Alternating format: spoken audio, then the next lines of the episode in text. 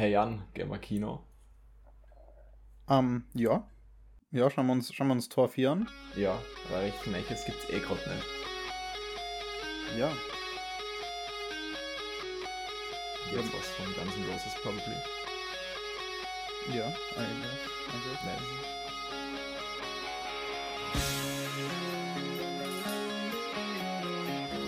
Ja, hallo. Hey. Äh, Ähm, haben wir gleich angefangen. Ähm, heute haben wir gar nicht so viel zu reden. ja. Es kommt mir gar nicht so vor, als wären schon wieder fast zwei Wochen äh, zur, seit, seit der letzten Folge. Ja. Wir Sehr haben strange.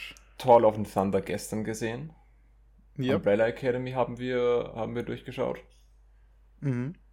Äh, ich hatte Du hast dir Stranger Ja. Things fertig angesehen. genau. Ähm, ja. Wir haben uns leider Elvis noch nicht angesehen. Ähm, und sonst weiß ich gar nicht, was gerade so im Kino wäre, das man sich ansehen könnte. ja, nein, ich glaube, da ist auch gerade gar nicht so viel. Also nichts, was ich jetzt irgendwie noch direkt im Kopf hätte. Ja, also vielleicht eine kürzere Folge. Mal schauen.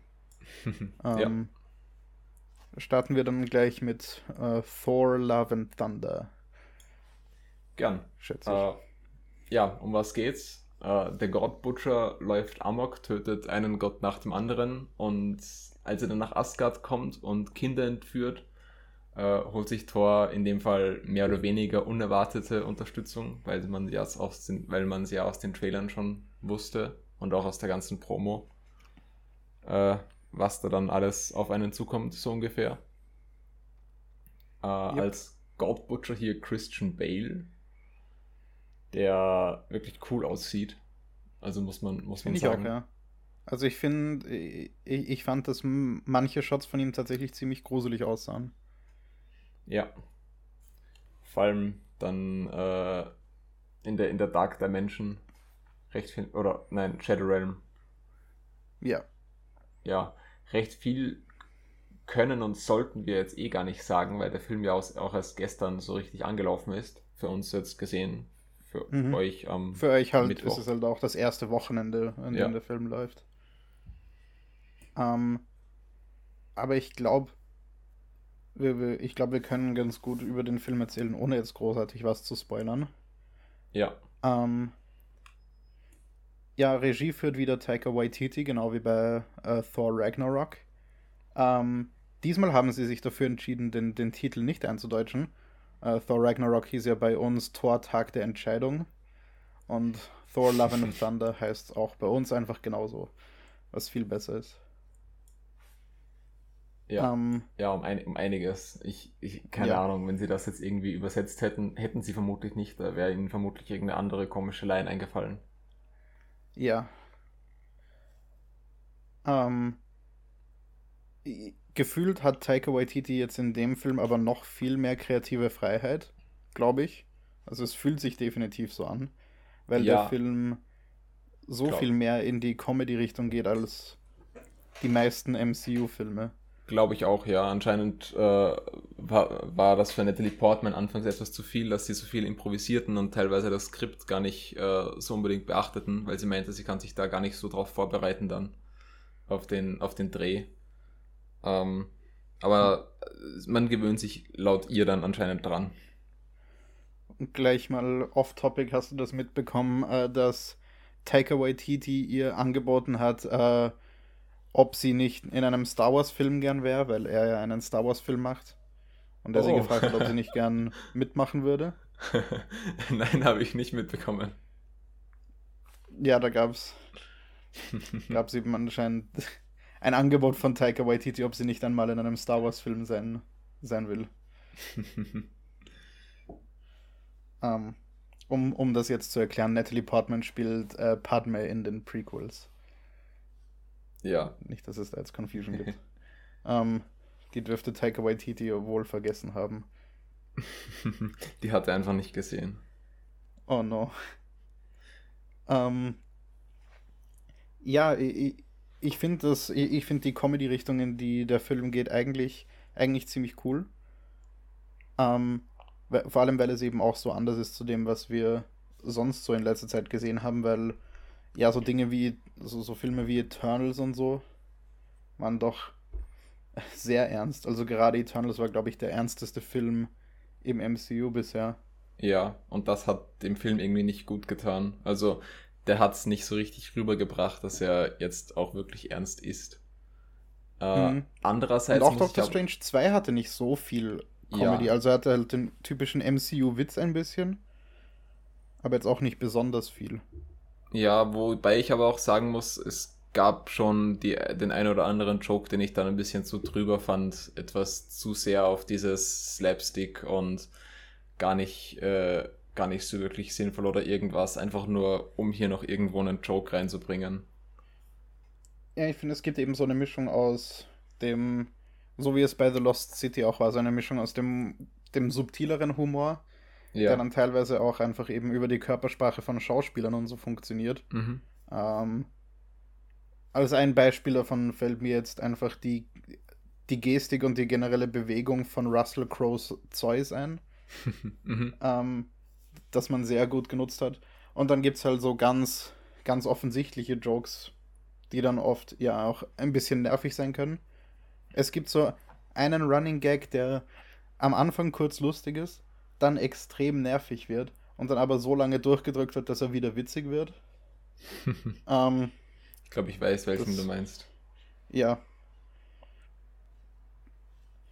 Das, das ist, glaube ich, so dieses, so ein bisschen der South Park-Effekt, glaube ich.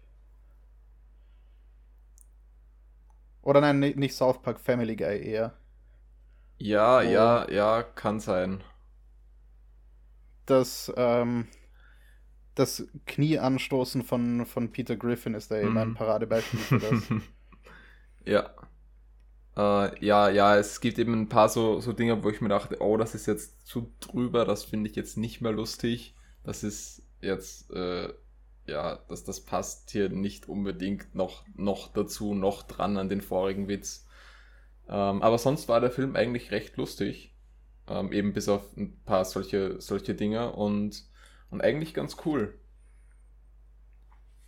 Ich fand auch, abgesehen von der Comedy, die irgendwie different ist von dem, was wir sonst im MCU sehen, vor allem auch äh, der Anfang von dem Film. Also da gibt es eine Actionsequenz, die wirklich absurd crazy ist im Vergleich zu dem, was wir sonst so gesehen haben. Ähm, ja. Finde ich auch, dass der Film visuell viel interessanter ist als viele, die, die meisten anderen MCU-Filme. Also wieder äh, die, die Action-Scene, die Kampfszene am Anfang dann begonnen hat und dann auch noch ganz in Roses Welcome to the Jungle im Hintergrund begonnen hat, habe ich mir gedacht, wow, das ist eine Kampfszene, die wollte ich, die wollte ich schon mal genauso machen und jetzt bekommen wir die in dem Film. Was also, ich äh, da am Anfang auch ganz cool fand, war, dass die, die Aliens, die er da bekämpft, auch tatsächlich Kostüme waren. Oh, wirklich? Und nicht animiert. Cool. Also die haben ja so ein bisschen Muppets-mäßig was mhm. ausgesehen. Ja. Und das fand ich ganz cool. Ja, was ich um, auch, ähm. was mir auch gefallen hat, war, dass es nicht wie jetzt fast schon überall so ein Weltuntergangsszenario war. Es war mehr ein äh, etwas auf Tor mehr zugeschneidertes Szenario. Jetzt quasi ein Gottuntergangsszenario. Also, dass, ja. eben, dass es dann eben keine Götter mehr gibt, aber das betrifft die normalen Leute ja nicht so unbedingt. Ja. Ähm, ich meine, es ist schon irgendwie dargestellt worden, als wäre es ein Weltuntergangsszenario, aber eben nicht so, oder ist jetzt irgendetwas ganz ja. Entferntes, das wir jetzt aufhalten müssen, sondern was das halt irgendwie mit Thor und seinem Charakter auch zusammenhängt. Ja. Und das ist eben auch was, das Thor Love and Thunder macht, was Doctor Strange in The Multiverse of Madness verpasst hat, nämlich tatsächlich Thors Charakter irgendwie weiterzubringen. Und das, obwohl das jetzt der vierte Film, der vierte Solo-Film von Thor ist. Ja, wobei sie bei den ersten beiden haben sie das wirklich viel weitergebracht. Also beim, beim ersten ja, beim zweiten. Im ersten Jahr, im zweiten fraglich. definitiv weniger. Da, da, hat sich ja, da hat sich Chris Hemsworth selbst äh, dazu geäußert, dass er den zweiten Teil schwach findet, weil mit Thor da wenig gemacht wird. Ähm, Aber ja, trotzdem.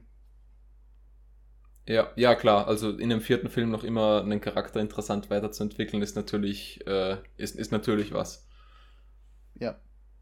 Vor allem, weil es ja ein Charakter ist, der eben gerade nach seinem zweiten Film gewirkt hat, als wäre es so ein festgefahrener Charakter, der einfach so ein bisschen der, der klassische Dungeons and Dragons Barbar ist.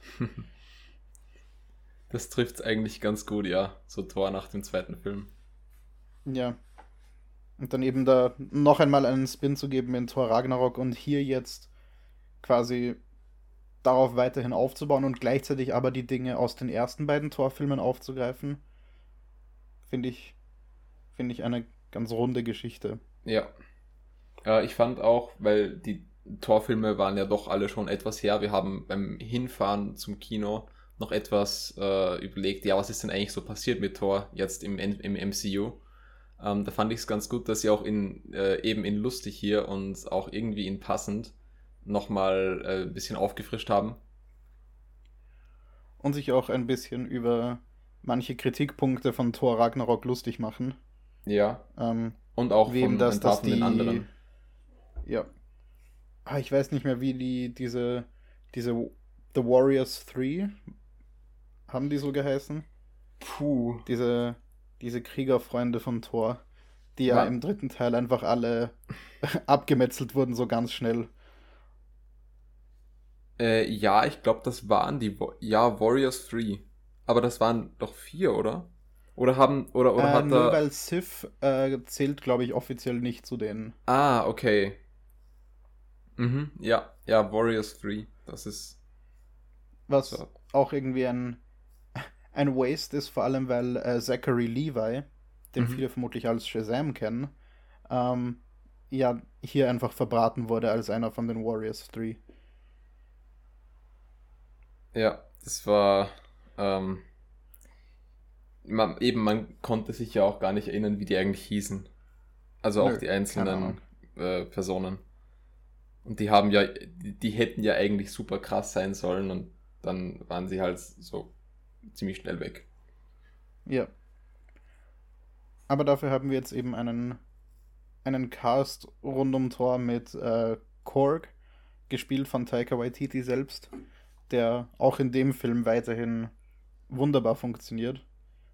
Ähm, ja, er bekommt jetzt nicht unbedingt Character Development, nicht so wirklich eigentlich, aber er ist halt einfach ein cooler Sidekick. Trotzdem interessanter als die Warriors 3 es sonst wären. Ja, das auf jeden Fall. Ähm, in dem Film ist tatsächlich mehr von Tessa Thompsons äh, Valkyrie drin, als ich erwartet hätte. Ich dachte mir, die wird vielleicht eher so am Rand auftauchen, weil sie halt irgendwie vorkommen muss, aber nicht, dass sie wirklich so ein wichtiger Nebencharakter ist. Ähm, und dann gibt es natürlich das äh, große, der, der, der große Reveal im Trailer, dass eben Mighty Thor, also Jane Foster als Thor, hier in dem Film dabei ist. Und ich finde dieses, dieses Vierer, diese Vierergruppe, die so ein bisschen das Feeling von einer, eben auch von einer Dungeons and Dragons Abenteurergruppe hat, ja. finde ich, funktioniert schon ziemlich irgendwie. gut. Im Generellen, dass hier dann auch The Mighty Thor war, also Jane Foster eben als Thor, hat auch so ein bisschen äh, das, das grobe Thema des ganzen Films gesetzt. Dass man hier äh, quasi äh, alles etwas auf den Kopf stellt. Von, äh, von allen möglichen ähm, Beziehungsdingen her jetzt. Ja, ich fand generell, dass man diese, eben diese, diesen Charakter aus den Comics sehr gut integriert hat. Und es auch nicht einfach so war, dass es jetzt ist, ja, Jane Foster ist jetzt Thor und die ist jetzt super krass und mit, mit, mit göttlichen Powers und so, sondern dass sie halt trotzdem noch ihren Konflikt hat und eben auch einen gewissen Character Arc hat in dem Film, wo sie ja vorher eigentlich mehr einfach nur der Love Interest war. Ja, man hat auch äh, mehr, mehr Lore bekommen, wie das eigentlich vorher alles war, weil man wusste quasi nur, ja, da war mal was, dann nicht mehr. Das war quasi Ja. das, was wir wussten und das wurde hier auch nochmal quasi genügend ausgebaut, bevor man dann wirklich die beiden äh, miteinander in Konflikt treten ließ. Sodass wir Mhm. auch wirklich wissen, was ist denn da jetzt eigentlich genau passiert. Ja, generell managt der Film es immer ziemlich gut, solche Flashback- und Exposition-Scenes immer irgendwie zwischen, also entweder kurz vor oder kurz nach Actionsequenzen zu setzen, sodass das auch alles ziemlich gut float. Und der Film ist auch nur knapp über zwei Stunden lang, glaube ich. Und ja, also es ist nicht so wie in Doctor Strange, wo, wo quasi ja. die Action-Szene ist, wo er American Jarvis rettet und dann setzen sie sich hin und es gibt einen großen Exposition-Dump, sondern man hat eben Action-Szene, Action-Szenen dazwischen die Exposition etwas, etwas eingestreut. Ja. Und es ist eben da der Unterschied, dass nachdem die Exposition meistens in Flashbacks ist, dass sobald man wieder in die Gegenwart wechselt, man halt gleich wieder in der Action ist und gleich wieder sich erinnert, ah ja, stimmt, da waren wir und jetzt geht's mit dem Abenteuer weiter. Ja. Und dieses, dieses Abenteuer-Feeling ist hier halt einfach viel mehr da als bei Doctor Strange in the Multiverse of Madness. Obwohl das ja auch irgendwie ein, ein Road-Movie so ein bisschen war. Ja, stimmt. Oder hätte sein sollen. Ja, ohne, ohne Road, aber ja, vom mit Prinzip. Field Trip. Ja. ja, und das, das funktioniert hier eben, hier eben doch ziemlich gut und der Film, der Film ist eben tatsächlich nicht so lang. Also wenn ich mich jetzt, wenn ich jetzt die ganzen Plotpoints noch einmal durchdenke, dann ist der Film eigentlich eh relativ auf den Punkt, glaube ich. Ja, ich glaube, er war ziemlich genau zwei Stunden lang, oder? Mhm.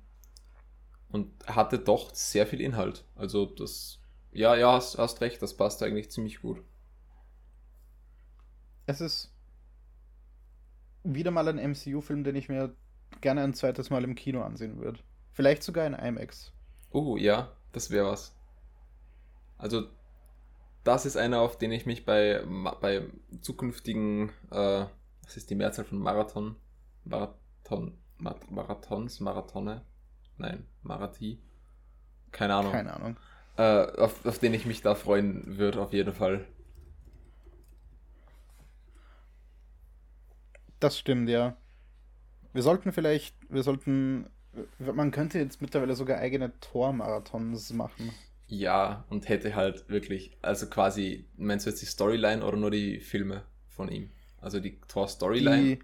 Also die, die, ja, alle Filme, wo er quasi vorkommt. Ja, ja. Da hätte man eh schon genug dann, Material für eine, für eine ganze ja. Nacht. Die offizielle Mehrzahl von Marathon ist Marathons. Oh, das fühlt sich nicht ganz richtig an. Aber keine der Mehrzahlen fühlt sich richtig an. Ja. Marathon ist wahrscheinlich, ja, macht ja. wahrscheinlich noch am meisten Sinn. Je ja. nachdem, wie man es ausspricht. Ja, ja. Ähm, ich wollte vorher schon sagen, jetzt wo wir hier gerade über Roadtrips gesprochen haben, könnten wir doch jetzt über Umbrella Academy sprechen, weil da gibt es gleich zwei Roadtrips in der neuen Staffel. Das stimmt, ja. Generell wird in dieser Serie sehr viel Auto gefahren. Ja. In allen Staffeln. True. Äh, ähm, ja, äh, Umbrella Academy, die dritte oder die vierte Staffel? Die dritte Staffel. Die dritte Staffel ist vor kurzem rausgekommen, haben wir letztes Mal schon drüber gesprochen, äh, dass wir das eher, oder ich auf jeden Fall, das eher zufällig mitbekommen habe. Ja, same. Und dann haben wir das, das aber eigentlich in, ich glaube, drei Tagen gleich alles durchgeschaut.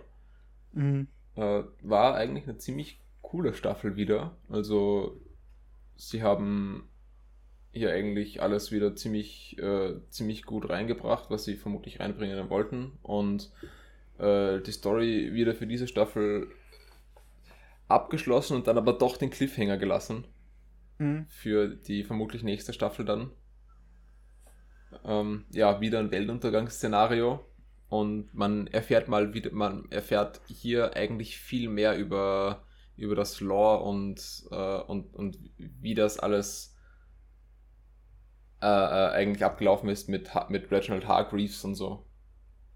Also man bekommt mehr von ihm, weil er ja in der ja. in den vorigen Staffeln, ja, also in der ersten Staffel eigentlich gleich am Anfang mal gestorben ist. Das stimmt, ja. Und die, die Serie hat auch nicht wirklich Filler-Episoden, weil eigentlich immer der Plot vorangetrieben wird, je nachdem, bei welcher Gruppe halt gerade der Plot passiert. Ja. Und bei den, bei den anderen Nebenstorylines hat immer und immer weiter die Charaktere weiter ausgebildet werden. Ähm, was ich eben ziemlich impressive finde, dass man da immer noch halbwegs organische Wege findet, den Charakteren neue Dinge zu tun zu geben. Hier in der Staffel, manche Dinge fühlen sich ein bisschen forced an. Ähm, also eben Luther und Diego, die quasi einfach jeweils eine Person zugeschoben bekommen. So, hier ist dann Character Development für die Staffel. Ja. Ähm, aber so generell ist eben für jeden wieder etwas dabei, um sich hier zu entwickeln. Und ja, da, da sieht man seinen Lieblingscharakteren halt gerne zu, wie sie das machen. Total, ja. Äh, kann man, glaube ich, gar nicht recht, recht viel mehr drüber sagen, ohne quasi die interessanten Punkte der, der Staffel zu spoilern. Weil ja. es dann doch was ist, was man sich vermutlich gern selbst ansehen würde. Aber alles in allem, äh, neues Weltuntergangsszenario, diesmal, äh, wie man aus der letzten Staffel schon erfahren hat, äh, auch in einer ganz äh, bekannten, aber doch komplett anderem Setting. Schon, ja. Ähm, ja, interessant, was sie daraus gemacht haben. Ich freue mich schon auf die Find nächste auch, Staffel, ja. wann auch immer die, die kommen wird. Ich bin gespannt, wie sie es wie sie es jetzt fortführen, ja. Also langsam kann ich mir doch vorstellen, dass es irgendwie schwierig wird, sich neue, neue Storylines für die Charaktere zu überlegen. Ja, obwohl es, glaube ich, auf einem, äh, auf einem Comic beruht. Ja, das stimmt. M müsste man mal recherchieren, wie, wie genau das dem Comic noch folgt aktuell. Ja, aber sie könnten ja dann immer wieder mal quasi weiter in Richtung der Comics wieder schwenken, um, falls es ja. jetzt keine anderen Ideen mehr gibt. Das stimmt, aber das muss dann halt auch irgendwie zu dem passen, was man dann ja. abweichend von den Comics schon gemacht ja, hat. Ja, true. Also Umbrella Academy, Stranger Things und so, da hat Netflix eigentlich bis jetzt, das jetzt schon für die dritte bzw. vierte Staffel, eigentlich immer noch was ziemlich Cooles rausgebracht. Was ja bei vielen Serien dann ab äh, der dritten Staffel oder so schon nicht mehr wirklich funktioniert. Ja. Also das haben sie da wirklich gut gemacht. Ich bin dann gespannt auf die dritte Staffel The Boys die wir ja in einem ja, durchbingen werden. Ja. Ähm, weil auf die, die, die, die vergesse ich irgendwie immer wieder, aber dann, wenn ich, wenn ich wieder dran denke, freue ich mich eigentlich drauf. Ja, man bekommt immer so nebenbei mit, ah ja, da ist ja, das ist ja rausgekommen und jetzt ja. die letzten Wochen immer mit einer neuen Folge. Mittlerweile hast du ja gemeint, sogar schon alles heraus. Ja, mittlerweile sollte das Finale erschienen sein, ja. Wird spannend, wie die Staffel so wird. Oder so geworden ist eigentlich. Ja. Ähm, hast du irgendwelche, irgendwelche kurzen Anmerkungen zu Stranger Things jetzt, wo du die, die äh, letzten beiden Parts gesehen hast? Stimmt, vor allem, wo wir es gerade erwähnt haben. Ähm, ja, es waren zwei Folgen mit eineinhalb und äh, ich glaube sogar zweieinhalb Stunden. Auf jeden Fall zwischen zwei und zweieinhalb Stunden war dann die letzte Folge lang.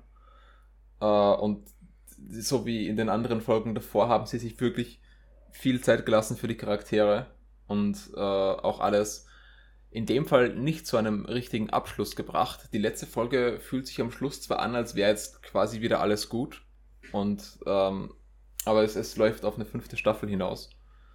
Ah, okay. Ich dachte tatsächlich, dass das jetzt das Ende der Serie sein Nein, würde. Also die nächste Staffel soll dann die letzte sein.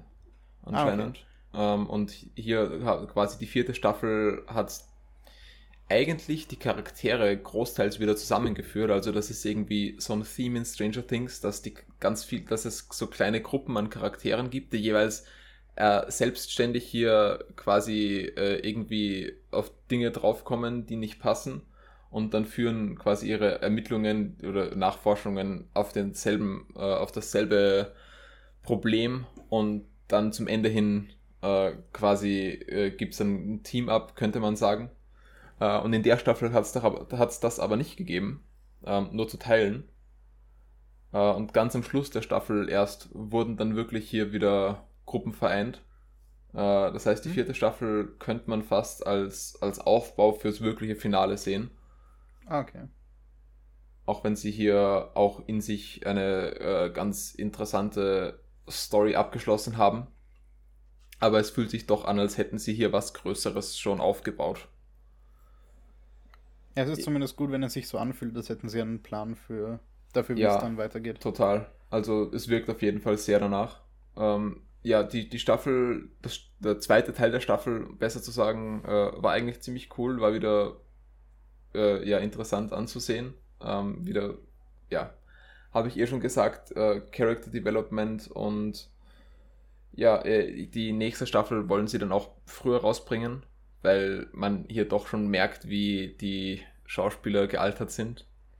Also es gibt mhm. dann hin und wieder Flashbacks aus älteren Staffeln und man sieht dann da im Kontrast doch, wie viel die jetzt eigentlich älter sind.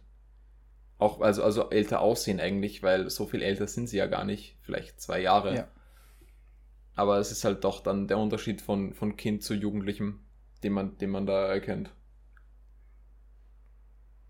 Ja, und ich weiß nicht, sind, sind irgendwie Zeitsprünge zwischen den anderen Staffeln bisher gewesen? Ähm, wow, zwischen der ersten und zweiten Staffel war, glaube ich, nicht wirklich ein Zeitsprung. Dritte, vierte, also es gab so, man, man maximal ein paar Monate. Okay. Und hier zwischen dritter und vierter war dann der Zeitsprung, den haben sie dann vermutlich noch etwas verändert. Da könnte ich mir vorstellen, dass das in Universe ein Jahr sein könnte. Okay. Oder ein halbes vielleicht.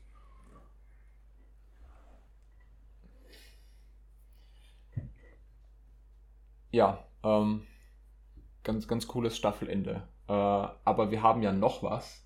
Oder besser gesagt du. Und zwar das Digital Services Package der EU. Richtig? Ja. Äh, ja, was ist das denn Mal eigentlich? Weil ich kenne mich da, also ich habe da noch relativ wenig drüber äh, gelesen bis jetzt eigentlich. Ja, also das ist ähm, mal wieder ein anderes Thema zum einen. True. Mal was das zwar ein bisschen mit Medien zu tun hat, I guess, aber eben mehr mit Technologie eigentlich. Ähm, ich habe das jetzt eben schon seit ein paar Monaten verfolgt, seit ich das erste Mal davon gehört habe. Ähm, das Digital Services Package besteht aus im Grunde zwei äh, separaten Legislaturvorschlägen. Ähm, zum einen dem Digital Services Act. Der ist im Grunde ähm, ja eine Vorgabe für Online-Plattformen, dass die quasi mehr Verantwortung übernehmen müssen für den Content, der auf ihren Plattformen gepostet wird. Mhm. Also eben wie es jetzt zum Beispiel, es gibt ja viele Kontroversen um Discord, wo auf Discord-Servern fragwürdig bis illegales Material gepostet wird. Da müsste Discord dann tatsächlich das ordentlich moderieren und eben Verantwortung dafür übernehmen, wenn da irgendetwas Schlimmes mit ihrer Plattform gemacht wird. Also jetzt nicht nur Copyright, sondern quasi alles, ja. was irgendwie rechtlich äh, problematisch ist. Ja. Also da geht es eben auch um Child Sex Abuse Material mhm. und so. Ja, ja. Und dass da die Plattform eben ja einfach mehr Pflichten haben, dazu sehen, dass es zu sowas nicht kommt. Und das finde ich, ja, macht definitiv Sinn, Total, das ja. irgendwie zu enforcen, weil es halt für die Sicherheit von allen online einfach besser ist. Ähm, ja. Ist vermutlich das passiv stärkere aus dem Digital Services Package. Aber das, was mich jetzt aktiv mehr interessiert, ist der zweite Teil davon, nämlich der Digital Markets Act, der vorsieht, dass die EU eine eigene, quasi eine eigene Gruppe von Menschen hat, die nichts anderes macht, als große Technikfirmen als Gatekeeper zu labeln, wo eben quasi äh, nachgeschaut wird, ob eine Firma einfach einen zu großen Einfluss hat mit ihrem Ökosystem. Mhm. Apple ist eben das Paradebeispiel dafür, die ja unbedingt wollen, dass du nur ihre Plattform benutzt und nur ihre Geräte. Und solche Firmen werden dann eben als Gatekeeper eingestuft und auf die wirken dann eben diese neuen Gesetze, diese Do's und Don'ts, wie sie bezeichnet werden, ähm, die diese Firmen dann verpflichten, zum Beispiel Sideloading von Apps auf Handys möglich zu machen. Also aktuell ist es ja so auf iOS, dass du Apps wirklich nur aus dem App Store bekommen kannst. Du kannst sie von nirgendwo anders downloaden. Auf Android ist es zwar auch schwierig, aber es geht. Ja. Dass du dir eben irgendwelche anderen App Stores herunterlädst und von dort Apps beziehst. Auf iOS nicht möglich. Das also, müsste dann mit dem Digital Markets Act erlaubt sein. Kann man sich das dann vorstellen, quasi, wenn ich mir auf Android jetzt eine App runterlade, dann mache ich das normalerweise über den Play Store, aber ich kann mir auch eine APK runterladen und die installieren. Genau, ja. So in der Art, okay. Cool, genau ja. das, ja. Und das geht auf iOS eben nicht. Mhm. Beziehungsweise, glaube ich, nur, wenn man es jailbreakt. Ähm, was dann auch etwas ist, das nicht mehr notwendig sein müsste, weil, so wie ich den Digital Markets Act verstanden habe, auch Betriebssysteme offener sein müssen. Okay. Also, dass Apple auch nicht mehr erzwingen darf, dass du zwingend iOS verwenden musst, wenn du ein iPhone hast. Und das ist spannend, finde ich. Wait, ähm, das heißt, man könnte dann ein iPhone mit Android oder so theoretisch machen. Wird vermutlich eines der ersten Dinge sein, die ja. Hobbyentwickler machen werden. Ähm, Wäre definitiv spannend. Aber verkauft wird so, wird so nicht werden. Also, Nö, also natürlich ich, nicht. Nee, nee. Aber, aber es wäre dann, okay, es wäre dann möglich. Ja, sie müssen einem die Möglichkeit geben. Und ähm, ja, also es gab äh, quasi ursprünglich im ursprünglichen Entwurf, bevor es zu den Verhandlungen kam, gab es acht Arten von Produkten bzw. Services, die da vom Digital Markets Act betroffen sein sollten. Mhm.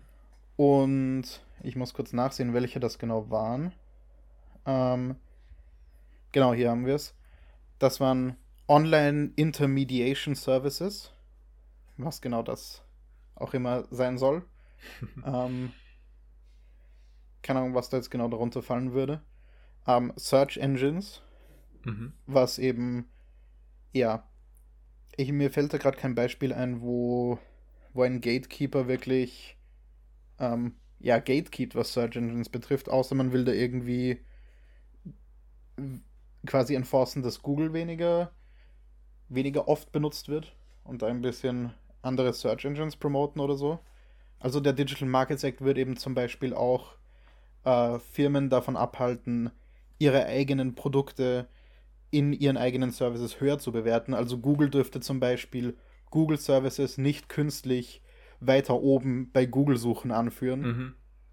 Und, und heißt, Apple dürfte eben auch eigene Apps nicht im App Store höher bewerten als andere. Okay, das heißt, Edge dürfte dann auch nicht die ganze Zeit sagen, hey, hey, nimm, nimm doch Edge, nimm doch Edge, nicht einen anderen Browser. Wer, wird das da auch drunter fallen?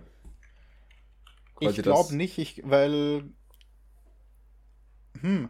Ja, es, es könnte auch drunter fallen, aber ich glaube, das ist jetzt weniger, weniger drastisch, weil es ja dich zu nichts zwingt. Zwingend. Ja. Wow. hm. Ja, es ist, es ist spannend und deswegen gibt es eben dann auch eine eigene Kommission, die das dann die nichts anderes macht, als diese Gatekeeper eben zu überprüfen. Okay, ja. Und da eben sicherstellen, dass diese Do's und Don'ts eingehalten werden. Mhm. Und wenn sich eine Firma nicht an die Do's und Don'ts hält, dann äh, kann es sein, dass die bis zu 20%, glaube ich, von ihrem jährlichen Gewinn äh, Strafe zahlen müssen. Wow, okay. Ich weiß nicht, wie üblich das ist, dass das quasi Gewinn gekoppelt ist, aber. Mhm. Ich glaube ähm, zumindest, dass es Gewinn war, wenn mich nicht alles täuscht. Äh, obwohl gibt es da nicht das Ding, dass, dass, dass Firmen oft versuchen, den Gewinn quasi künstlich so niedrig wie möglich zu halten, um dann weniger Steuern zu zahlen, weil die ja auch Gewinn gekoppelt sind? Zu teilen. Ja. Ja, da, da, da kenne ich mich zu wenig damit aus. Ähm, wann soll das denn alles dann eigentlich kommen? Ähm, so richtig durchgesetzt werden? Genau, also es gibt jetzt eben, äh, also der, der, das Digital Services Package ist jetzt äh, angenommen, es ist akzeptiert, also es steht fest, dass es kommen wird. Oh, okay, jetzt, cool, cool. Jetzt gerade wird eben der Text dafür ausgearbeitet, der genaue Gesetzestext. Mhm. Der soll dann im Herbst fertig sein und dann im September oder Oktober äh, eben veröffentlicht und finalisiert fertig sein. Und dann 20 Tage nachdem dieser Text fertig ist, ähm, gilt das dann auch schon. Also dann okay, geht es cool. tatsächlich schon los, mhm. damit dass Gatekeeper eingestuft werden und dass eben diese Do's und Don'ts enforced werden. Okay, da habe ich es äh, gefunden.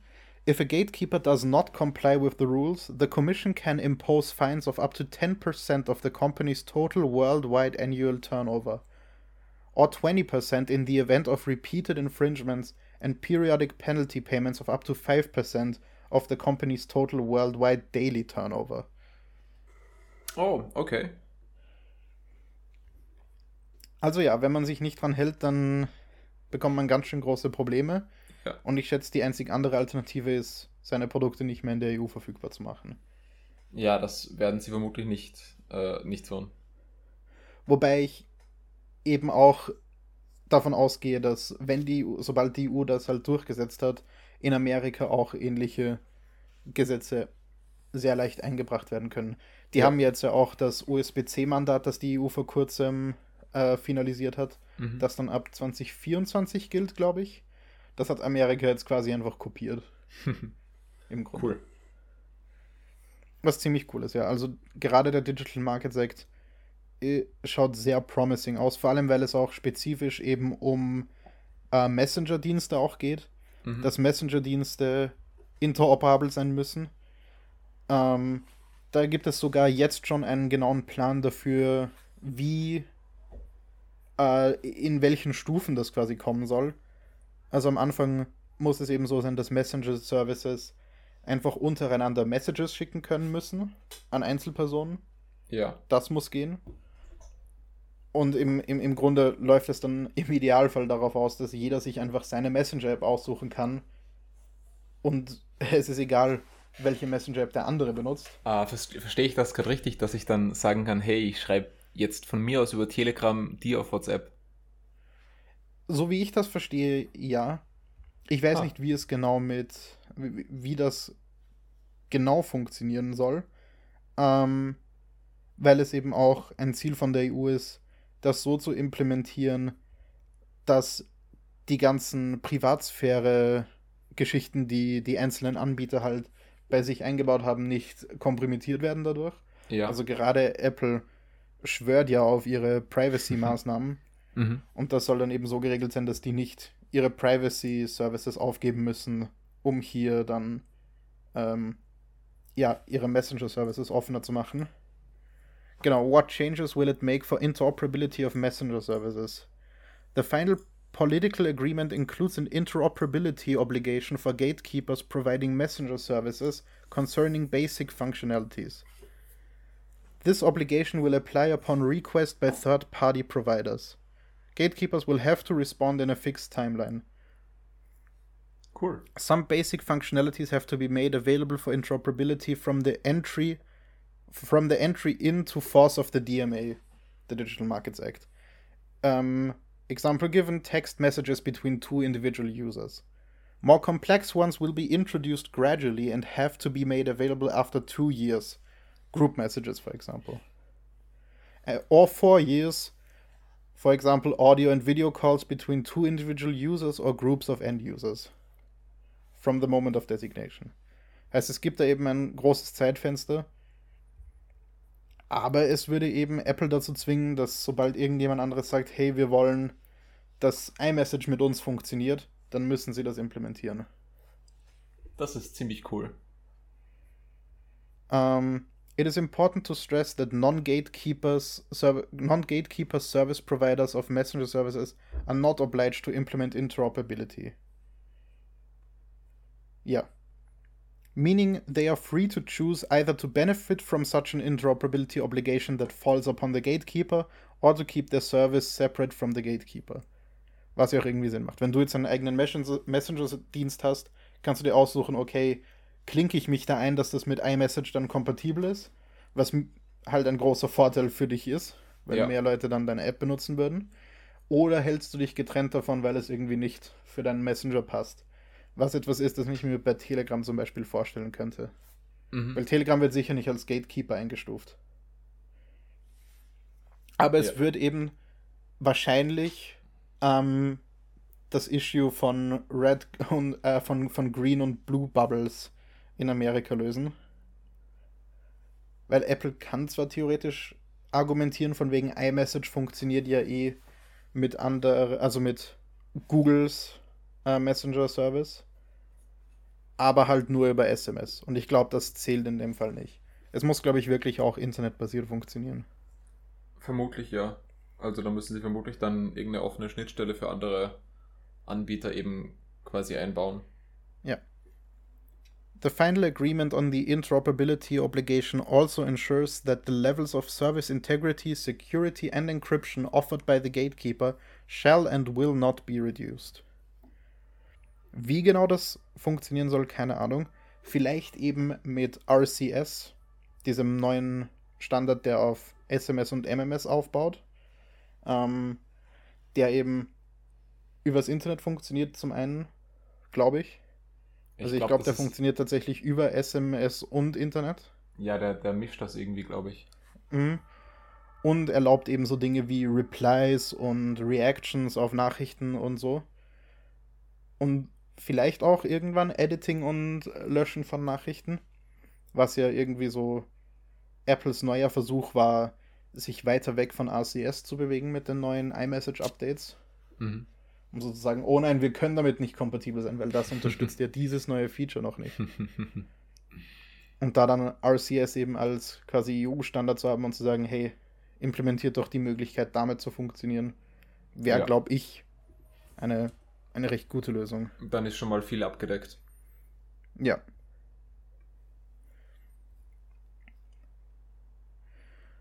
Moment.